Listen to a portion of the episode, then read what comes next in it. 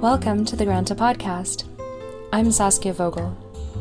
This week, we're taking you to New York City for the highlight of our event series for the horror issue. On November 29th, Paul Auster and Don DeLillo read from and talked about their work in horror and beyond with Granta editor John Freeman.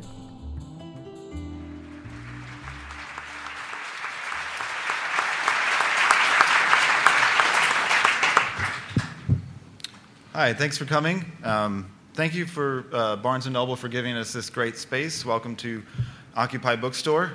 Uh, the police will start kicking you out in five minutes, so if you have a generator running, um, get the hell out. Um, I also want to thank uh, two editors, uh, Frances Coady and Nan Graham, um, who are Don DeLillo and Paul Auster's editors at Scribner and Henry Holt, um, because they had the bright idea of sending the pieces which appear in this issue of Granta to me. Um, and I thought that was a really good idea uh, because it enriched our issue immensely. But it, it, it, raises a more important point, which is that um, although this night is, yes, uh, our big event for Granta Horror, the most important thing about Granta is the writers that we publish. Um, uh, we're not signals operators, uh, we rely on the signal operators uh, around the world, which is the writers that we publish. Um, and and there, I can't think of two better um, ears to the ground in America especially than Paul Auster and Don DeLillo. Um, over more than 30 books, uh, Paul Auster has written with a disarming and also spooky clarity about various emotional states, about New York City, um, about his own life in the incredible memoir, The Invention of Solitude. Um, he's written books of poems and prose several screenplays and, and, and as well as directing his own films. Um, but I think if there's one thing that, that, that ties together all of the, that work, and it is an impressive and uh, enormous body of work, um, it is his ability to look at the world with a clarity which is, um, which is remarkable and which unsettles. And Don DeLillo, I think, has often been looked upon as a kind of prognosticator of our world. Um, but what we forget when we look at him that way is that he is also one of the most beautiful writers in American history. Um, he paints in, in, prose the way that I think the abstract expressionists could make painting be many different things at once and yet be so clear. Um, over his 40 year career, it is now 40 years since his first novel, Americana, was released. He has told us the dream life of American living. And he's done it with book after book, which are unfailing in the, the beauty of their sentences and the rigor with which he attends to his characters. And it is an enormous pleasure to publish both of them um, because I think uh, they're two of America's most significant writers. And we've published Don DeLillo four times and Paul going on 10. Um, so this is hopefully not the last, but the latest uh, installment of their work in Granta. Um, for the more official biography, for those of you who have wandered in here looking for Coldplay, um, I should, uh, I, and if you're here, thank you for coming. Um, Granta is a literary magazine based in London, and these are two writers. Um, Don DeLillo is the author of more than 16 novels, including Americana, The Names, White Noise, Libra, Mao 2, Underworld, and most recently Point Omega, Point Omega several films, a play, um, sorry, several plays of film called Game Five, and The Angel Esmeralda, the book which, um, yeah, Game Six. See, I'm a Yankees fan. Uh, I hold out for. Um, uh, he is the winner of the National Book Award, the PEN Faulkner Award, the PEN Saul Bellow Award, and the Jerusalem Prize. Um, please welcome him now.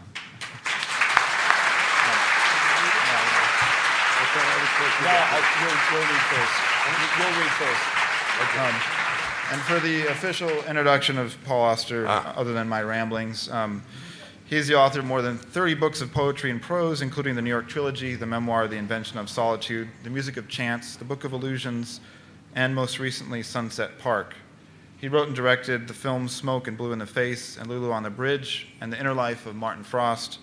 He is the winner of numerous awards, including the Prix Médicis Étranger and several other French awards, which I will not kill with my accent.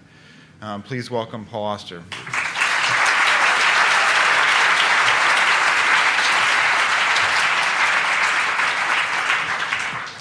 Thank you, John. I wasn't sure who was coming up here first, but we're back on track. Um, the pages in Granta that I've published in this new issue are an extract from an, a book that I've finished but has not been published yet. it's not a novel, it's a, a piece of autobiographical writing, um, mostly written in fragments. Uh, mostly, uh, when I try to th- describe this book to myself, I call it A History of My Body. Um, the title is Winter Journal, and there, there are some pages about my mother, and I, am going to read just a few of them um, because time is short. Um, these pages are written after she died, which was approximately 10 years ago. Um, and so here we go. Just plunging in in the middle. She probably wasn't beautiful, not beautiful in the classic sense of the term, but pretty enough, more than attractive enough to make men stare at her whenever she walked into a room. What she lacked in the way of pure good looks, the movie star looks of certain women who may or may not be movie stars, she made up for by exuding an aura of glamour especially when she was young, from her late 20s to her early 40s. A mysterious combination of carriage, poise, and elegance, the clothes that pointed to but did not overstate the sensuality of the person inside them, the perfume, the makeup, the jewelry, the stylishly coiffed hair, and above all, the playful look in the eyes. At once forthright and demure, a look of confidence and even if she wasn't the most beautiful woman in the world, she acted as if she were. And a woman who could pull that off will inevitably make heads turn, which was no doubt what caused the dour matrons of your father's family to despise her after she left the fold. Those were difficult years, of course. The stretch of years before the long deferred but inevitable breakup with your father, the years of goodbye, darling, and the car she wrecked one night when you were 10. You can still see her bloodied, banged up face as she walked into the house early the next morning. And although she never told you much about the accident, only a bland, generic account that must have had little to do with the truth, you suspect that alcohol might have been involved, and that there was a short period back then when she was drinking too much. For later on, she dropped some hints about having been in AA. And the fact was that she never drank any alcohol for the rest of her life. Not one cocktail or glass of champagne. Nothing. Not even a sip of beer. There were three of her, three separate women who seemed unconnected to one another. And as you grew older and began to look at her differently, to see her as someone who was not just your mother, you never knew which mask she would be wearing on any given day. At one end, there was the diva, the sumptuously decked out charmer who dazzled the world in public, the young woman with the obtuse, distracted husband who craved having the eyes of others upon her and would not allow herself, not anymore, to be boxed into the role of traditional housewife. In the middle, which was far and away the largest space she occupied, there was a solid and responsible being, a person of intelligence and compassion the woman who took care of you when you were young, the woman who went out to work, who ran several small businesses over the course of many years, the four star joke teller and crossword puzzle ace, a person with her feet firmly planted on the ground, competent, generous, observant of the world around her, a devoted liberal in her politics, a sage dispenser of advice. At the other end, the extreme end of who she was, there was the frightened and debilitated neurotic, the helpless creature, prey to blistering assaults of anxiety, the phobic whose incapacities grew as the years advanced. From an early fear of heights to a metastatic flowering of multiple forms of paralysis, afraid of escalators, afraid of airplanes, afraid of elevators, afraid to drive a car, afraid of going near windows on the upper floors of buildings, afraid to be alone, afraid of open spaces, afraid to walk anywhere. She felt she would lose her balance or pass out. And an ever present hypochondria that gradually reached the most exalted summits of dread.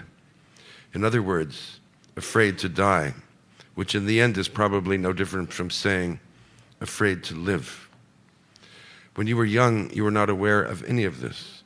She seemed perfect to you, and even during her first attack of vertigo, which you happened to witness when you were six, the two of you climbing up the inner staircase of the Statue of Liberty. You were not alarmed because she was a good and conscientious mother, and she managed to hide her fear from you by turning the descent into a game, sitting on the stairs together and going down one step at a time, asses on the rungs, laughing all the way to the bottom.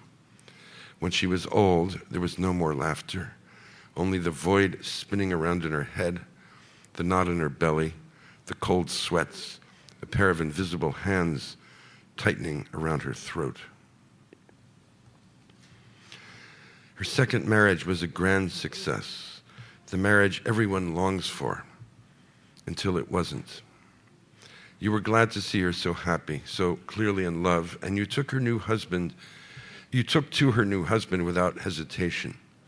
Not, not only because he was in love with your mother and knew how to love her and all the ways you felt she needed to be loved, but because he was an impressive man in his own right, a labor lawyer with an acute mind and a large personality, someone who seemed to take life by storm, who boomed out old standards at the dinner table and told hilarious stories about his past, who instantly embraced you not as a stepson, but as a kind of younger brother, which turned you into close, steadfast friends. And all in all, you thought this marriage was the best thing that had ever happened to your mother, the thing that would make everything right for her at last. She was still young, after all, still not 40 years old. And because he was two years younger than she was, you had every reason to expect they would have a long life together and die in each other's arms. But your stepfather's health was not good. Strong and vigorous as he seemed, he had been cursed with a bad heart. And after a first coronary in his early 30s, he had a second big attack about a year into the marriage. And from then on, there was an element of foreboding that hung over their life together which only worsened when he suffered a third attack a couple of years later. Your mother lived in constant fear of losing him, and you saw with your own eyes how those fears gradually unhinged her, little by little exacerbating the weaknesses she had struggled for so long to keep hidden, the phobic self that roared into full bloom during their last years together. And when he died at 54, she was no longer the person she had been when they were married. You remember her last heroic stand, the night in Palo Alto, California, when she told jokes nonstop to you and your wife as your stepfather lay in the intensive care unit of the Stanford Medical Center undergoing experimental cardiac treatments. The final desperate move in a case that had been deemed all but hopeless. And the gruesome sight of your mortally ill stepfather lying on that bed hooked up to so many wires and machines that the room looked like the set from a science fiction film. And when you walked in and saw him there, you were so stunned and miserable that you found yourself fighting back tears. It was the summer of 1981, and you and your wife had known each other for about six months. You were living together, but not yet married. And as the two of you stood at your stepfather's bedside, he reached out, took hold of both your hands, and said, don't waste any time. Get married now. Get married, take care of each other, and have 12 children. You and your wife were staying with your mother in a house somewhere in Palo Alto, an empty house that had been lent to her by some unknown friend. And that night, after eating dinner in a restaurant, where you nearly broke down again when the waitress came back to tell you that the kitchen had run out of the dish you had ordered, displaced anguish in its most pronounced form to such a degree that the nonsensical tears you felt gathering in your eyes might be interpreted as the very embodiment of repressed emotion that can no longer be repressed. And once the three of you had returned to the house, the gloom of a house shadowed in death, all of you convinced that these were the last days of your stepfather's life, you sat down at the dining room table to have a drink. And just when you thought it would be impossible for anyone to say another word, when the heaviness in your heart seemed to have crushed all the words out of you, your mother started telling jokes. One joke, and then another joke. Then another joke, followed by the next joke. Joke. Joke so funny that you and your wife laughed until you could hardly breathe anymore. An hour of jokes, two hours of jokes, each one delivered with such crackerjack timing, such crisp, economical language, that a moment came when you thought your stomach might burst through your skin. Jewish jokes mostly, an unending torrent of classic Yenta routines with all the appropriate voices and accents. The old Jewish women sitting around a card table and sighing, each one sighing in turn, each one sighing more loudly than the last, until one of the women finally says, I thought we agreed not to talk about the children. You all went a little crazy that night, but the circumstances were so grim and intolerable that you needed to go a little crazy. And somehow, your mother managed to find the strength to let that happen. A moment of extraordinary courage you felt, a sublime instance of who she was at her best. For great as your misery was that night, you knew that it was nothing, absolutely nothing, compared to hers. Thank you.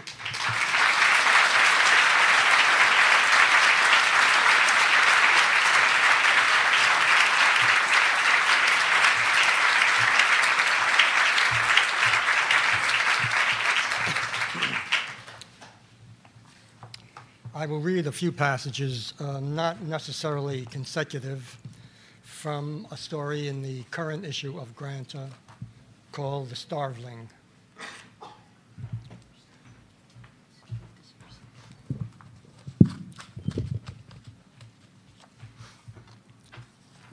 When it started, long before the woman, he lived in one room. He did not hope for improved circumstances. This was where he belonged single window, shower, hot plate, a squat refrigerator parked in the bathroom, a makeshift closet for scant possessions. There is a kind of uneventfulness that resembles meditation. One morning, he sat drinking coffee and staring into space when the lamp that extended from the wall rustled into flame. Faulty wiring, he thought calmly, and put out his cigarette. He watched the flames rise, the lampshade begin to bubble and melt. The memory ended here. He turned north on 6th Avenue, knowing that the theater would be nearly empty, three or four solitary souls. Moviegoers were souls when there were only a few of them. This was almost always the case, late morning or early afternoon. They would remain solitary even as they left the theater, not exchanging a word or glance. He paid at the booth, got his ticket, gave it to the man in the lobby, and went directly to the catacomb toilets. A few minutes later, he took his seat in the small theater and waited for the feature to begin. Wait now, hurry later. These were the rules of the day. Days were all the same, movies were not. His name was Leo Zhelezniak. It took half a lifetime before he began to fit into the name. Did he think there was a resonance in the name, or a foreignness, a history that he could never earn? Other people lived in their names. He used to wonder whether the name itself made any difference. Maybe he would feel this separation no matter what name he carried on the plastic cards in his wallet. He had the row to himself, seated dead center as the house went dark. Whatever moons of disquiet and melancholy hovered over his experience, recent or distant, this was the place where it might all evaporate.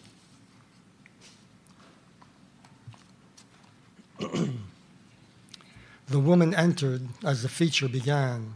He hadn't seen her in a while and was surprised to realize only now that he'd noted her absence. She was the recent enlistee, is that the word? He wasn't sure when she'd started showing up. She seemed awkward, slightly angular, and she was far younger than the others. There were others, the floating group of four or five people who made the circuit every day, each keeping to his or her rigid schedule, crisscrossing the city, theater to theater, mornings, nights, weekends, years. Leo did not count himself part of the group. He did not speak to the others ever, not a word, not a look directed their way. He saw them nonetheless, now and then, here and there, one or the other. They were vague shapes with pasty faces, planted among the lobby posters in their weary clothing, restless bearing, their post operative posture. He tried not to care that there were others, but how could it fail to disturb him? The sightings were unavoidable.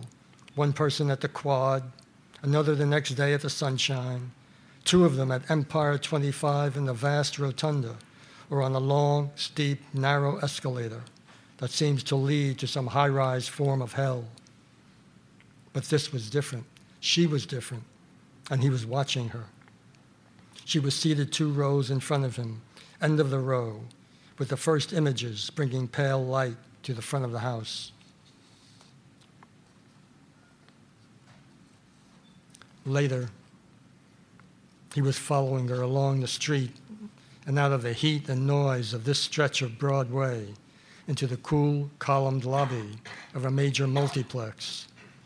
She went past the automated ticket machines and approached the counter at the far end of the lobby, posters everywhere, a bare scatter of people. She stepped onto the escalator, and he understood that he could not lose sight of her now. He rode up toward the huge Hollywood mural and onto the carpeted second floor. There was a man on a sofa reading a book. She went past the video game consoles and handed her ticket to a woman stationed at the entrance to the theaters. All these elements, seemingly connected, here to there, step by step, but with no thought in his mind of a purposeful end, just the unfixed rhythm of his need. There was no satisfaction in this, having tracked her from the end of one movie to the start of another. He felt only that a requirement had been met, the easing of an indistinct tension. He was halfway down the side aisle when he decided to sit directly behind her. The impulse took him by surprise, and he moved into the seat tentatively, needing to adjust to the blatant fact of being there. Then the screen lit up, and the previews came at them like forms of laboratory torture in swift image and high pitch. Their bodies were aligned, eyes aligned, his and hers. But the movie was hers, her film, her theater, and he wasn't prepared for the confusion. The movie seemed stillborn. He could not absorb what was happening. He sat with legs spread, knees braced against the seat in front of him. He was practically breathing on her, and this proximity helped him work his way into things that hadn't been clear up to now. She was a woman alone. This had to be the case. She lives alone in one room, as he did. Those were years that still gathered force in his memory, and the choice he would make, the fact of this life, scratched out, gouged out, first became a vision in that room. She looks down at warped floorboards. There is no bathtub, only a shower with tinny sides that rattle if you lean on them. She forgets to bathe, forgets to eat. She lies in bed, eyes open, and replays scenes from the day's film, shot by shot. She has the capacity to do this. It is natural, it is innate. She doesn't care about the actors, only the characters. They are the ones who speak and look sadly out of windows and die violently. He took his eyes off the screen. Her head and shoulders. This is what he looked at. A woman who avoids contact with others, sometimes sits in her room staring at a wall. He thinks of her as a true soul, not knowing exactly what that means. Is he sure that she doesn't live with her parents? Can she manage alone? She sees certain movies many times, unlike him. She will hunt down mythical movies, those once in a decade screenings. Leo saw such films only when they drifted into view. She will devote her energies to finding and seeing the elusive masterwork, damaged print, Missing footage, running time, 11 hours, 12 hours, nobody seems sure. A privileged act, a blessing. You travel to London, Lisbon, Prague, or maybe just Brooklyn, and you sit in a crowded room and feel transformed. Okay, he understood this. She steps away from her own shadow. She is a scant being trying to find a place to be. But there was something she had to understand. This is everyday life. This is the job, day to day. Your head is folded into a newspaper or plugged into a telephone so you can measure movie times against estimated travel times. You make the slate, keep the hours, remain true to the plan. This is what we do, he thought. He closed his eyes for a time. He tried to see her standing naked in body profile before a mirror. She looked frail, undernourished, watching herself, half wondering who that person is. He thought about her name. He needed a name, a way to claim her, something to know her by. When he opened his eyes, a house stood on screen, alone in a wintry field. He thought of her as the starveling. That was her name. Thank you.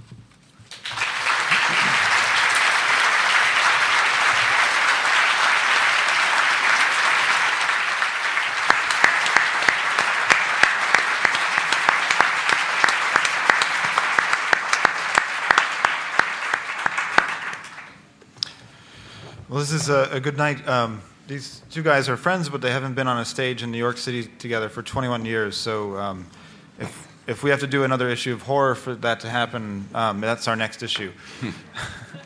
Um, I, I, wanted to ask both of you. Um, both both of these pieces are kind of remarkable in that they're they're um, they're, they're about people, yourself, and uh, the character in your story, Don DeLillo. Uh, who are impoverished in a way um, and who are about uh, who are looking for something to redeem redeem them. And Don, in, in your novels, the so often spectacle is is a is a horrific thing. It's a it's a it's an overwhelming thing. It's a, it's something that deprives us of uh, of um, of what we are as humans. And yet, in this story, there's a character who um, in some ways he, his, his father died. He goes to see a movie that same day and then later picks up this habit of going to movies. And in some ways, it feels like he, he's redeemed by the spectacle. Is, is that a fair assessment? Um, he, do, he doesn't have, have the variable face that most of us have. Um, he doesn't have the skill to, um, to fake a certain self as most of us can do from time to time. And there's something about sitting in a movie theater, which he does roughly four times a day, roughly every day, that, um, that alleviates this, um, this condition of his. And it's, it's actually a very simple thing. This is where he feels safe and I think many people just going into a theater, sitting down, waiting for the film to begin, share this kind of safety. It, it dates back to childhood. And there's something about it that is um,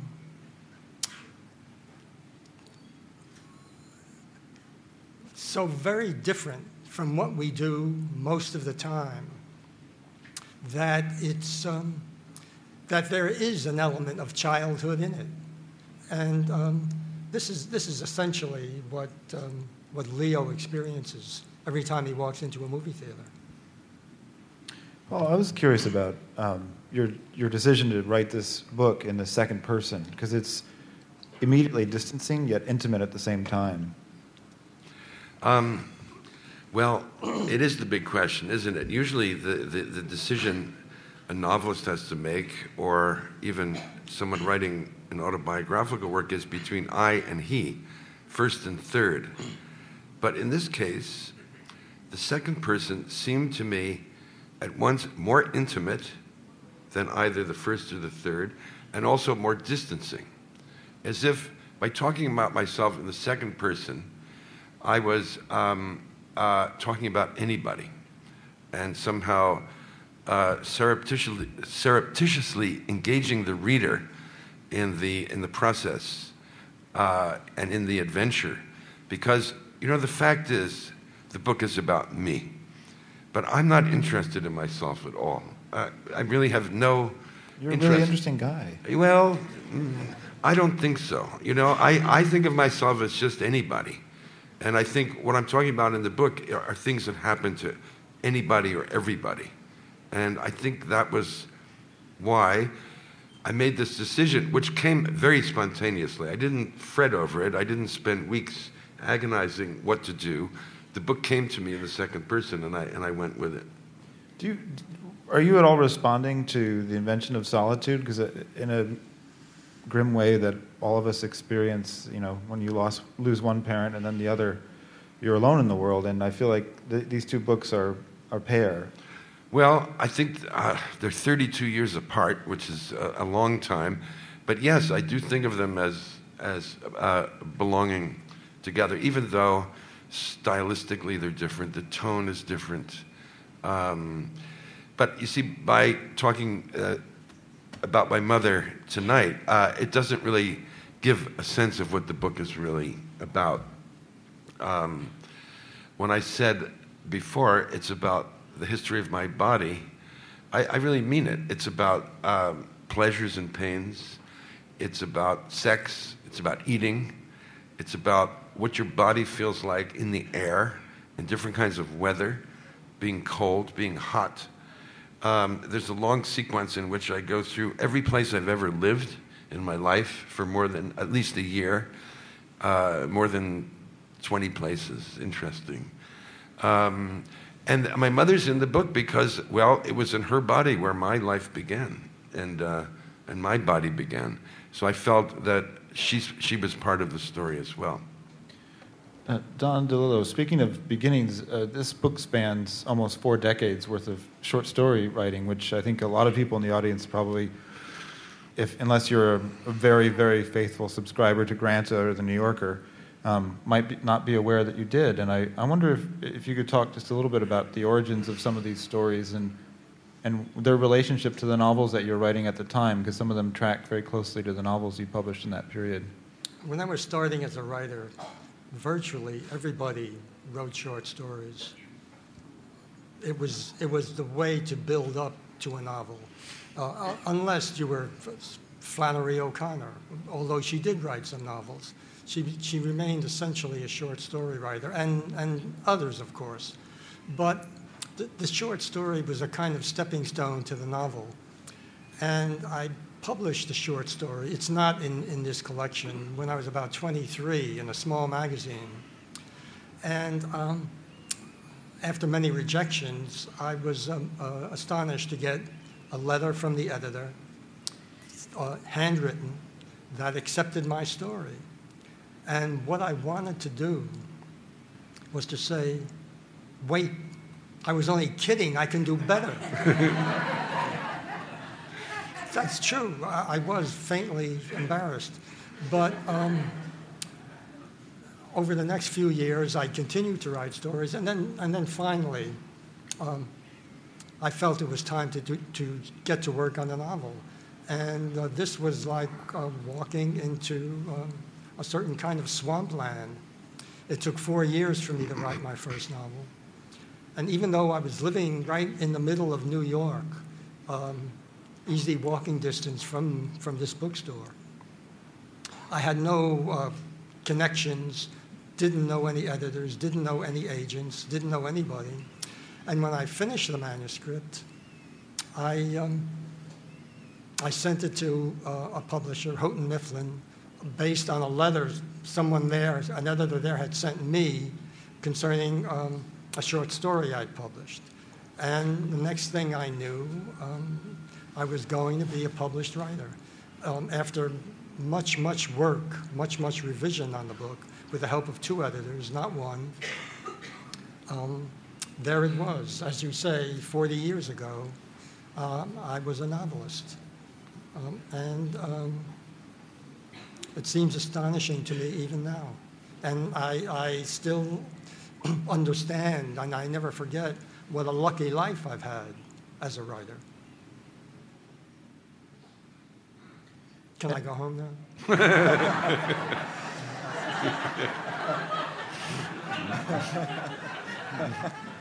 We're almost there. Um, uh, how, how, how these stories, uh, you know, they do, the, the Starveling was published in Granta one month ago. Um, and I, I can't help but, as I'm reading it, feel some resonances with the body artist. You know, in, the, in your later novels, there's, there's a very disembodied, sort of almost, there's a focus on the body as a kind of final locus for um, what we absorb as humans. You mean this, this story? yeah, this story in particular, as well as the novels The Body Artist and Cosmopolis and Point Omega. Uh, are you writing these, these short stories uh, you know, as an escape from a novel, or you? Are... No, no, not at all. I, I follow an idea. That's all, and wherever it takes me, and I know immediately, or or close to immediately, that a certain idea is for a short story, and as I know that a certain idea will lead me into a novel, and um, for a long time, the, the novel um, was. Um, was a, a, much stronger um, impetus for me than the short story.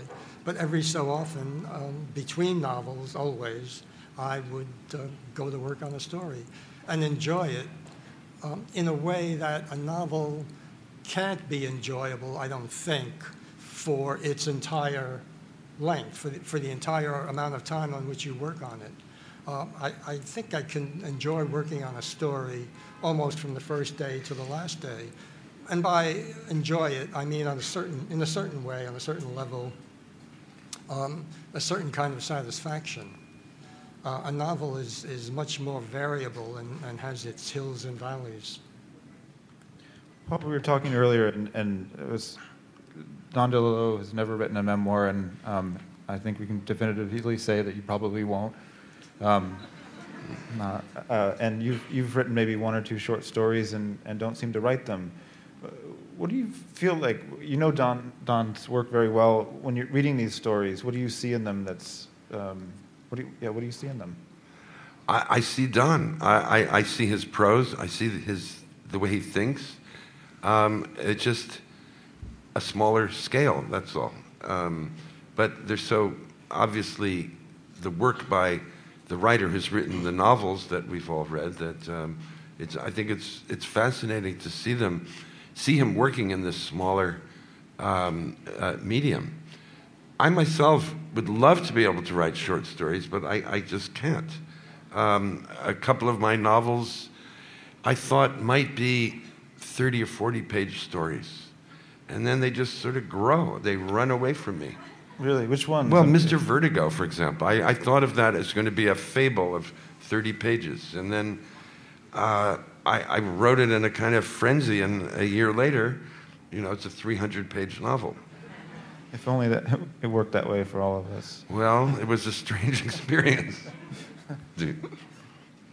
um, I wondered if I could talk to both of you about um, New York City because it's it's it's been it's appeared in many of your books and it seems to have a sustaining fire of some interest and and it appears in the Starveling um, in a way in this uh, very wonderfully refracted post 9 11 New York, which isn't even mentioned. Um, what has it been like to write about New York over four decades, and, and what, what have you taken from it that's changed, perhaps?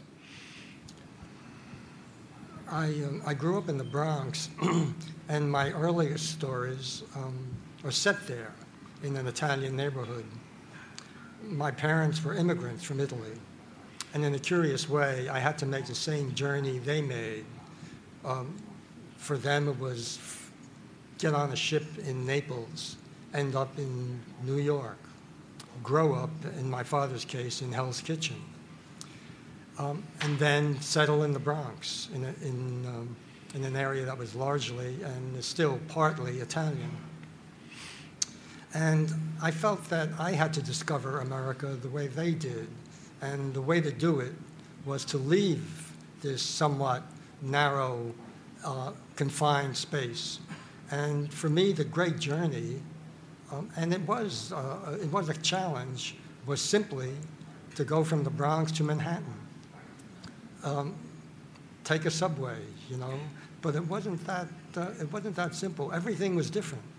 The rules, the, the, the way people spoke, the clothing, the lack of accent uh, in most cases, or many other kinds of accents, and the great challenge of trying to understand this culture, um, which um, I, I guess it's no coincidence that I titled my first novel Americana.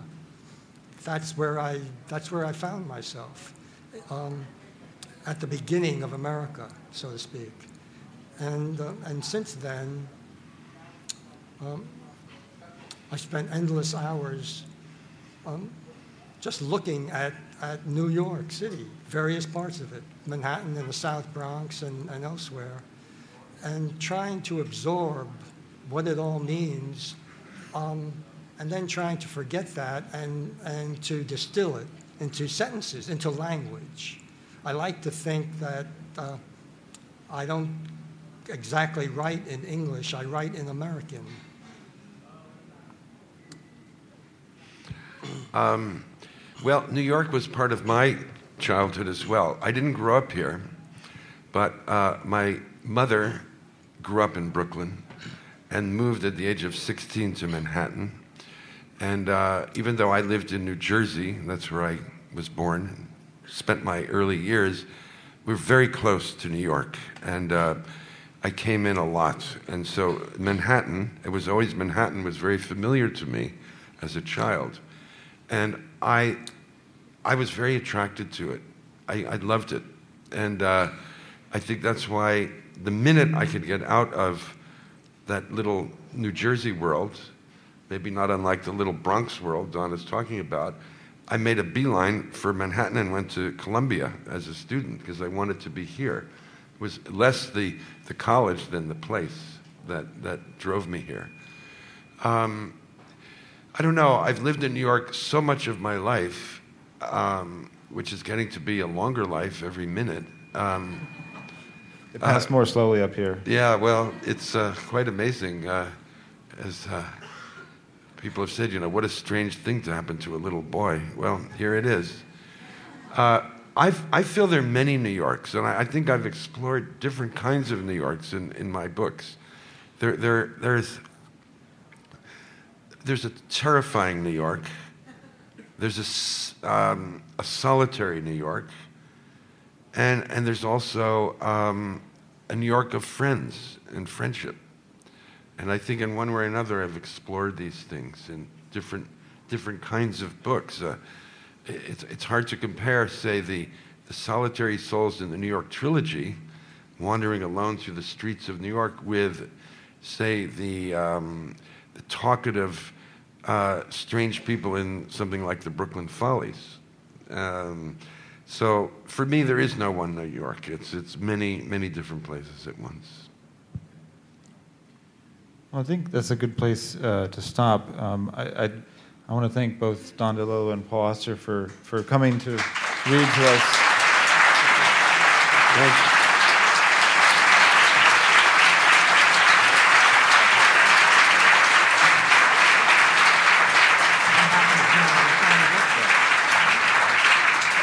The, uh, the, the, books are The Angel Esmeralda, Nine Stories. Uh, Paul's book you can get in August of next year, but he has plenty of other books that are that are here, and he's going to be willing to sign, as will Mr. DeLillo. And I'm sure both of them will also be willing to sign Granta's new issue uh, themed to horror. Um, I think all the atheists in the audience can agree there is something kind of spooky and wonderful when words are spoken and, and read aloud. Something else happens to them. So, as awful as it is to somehow uh, come in public sometimes, it is also wonderful to hear you read. So, thank you. Thanks, John.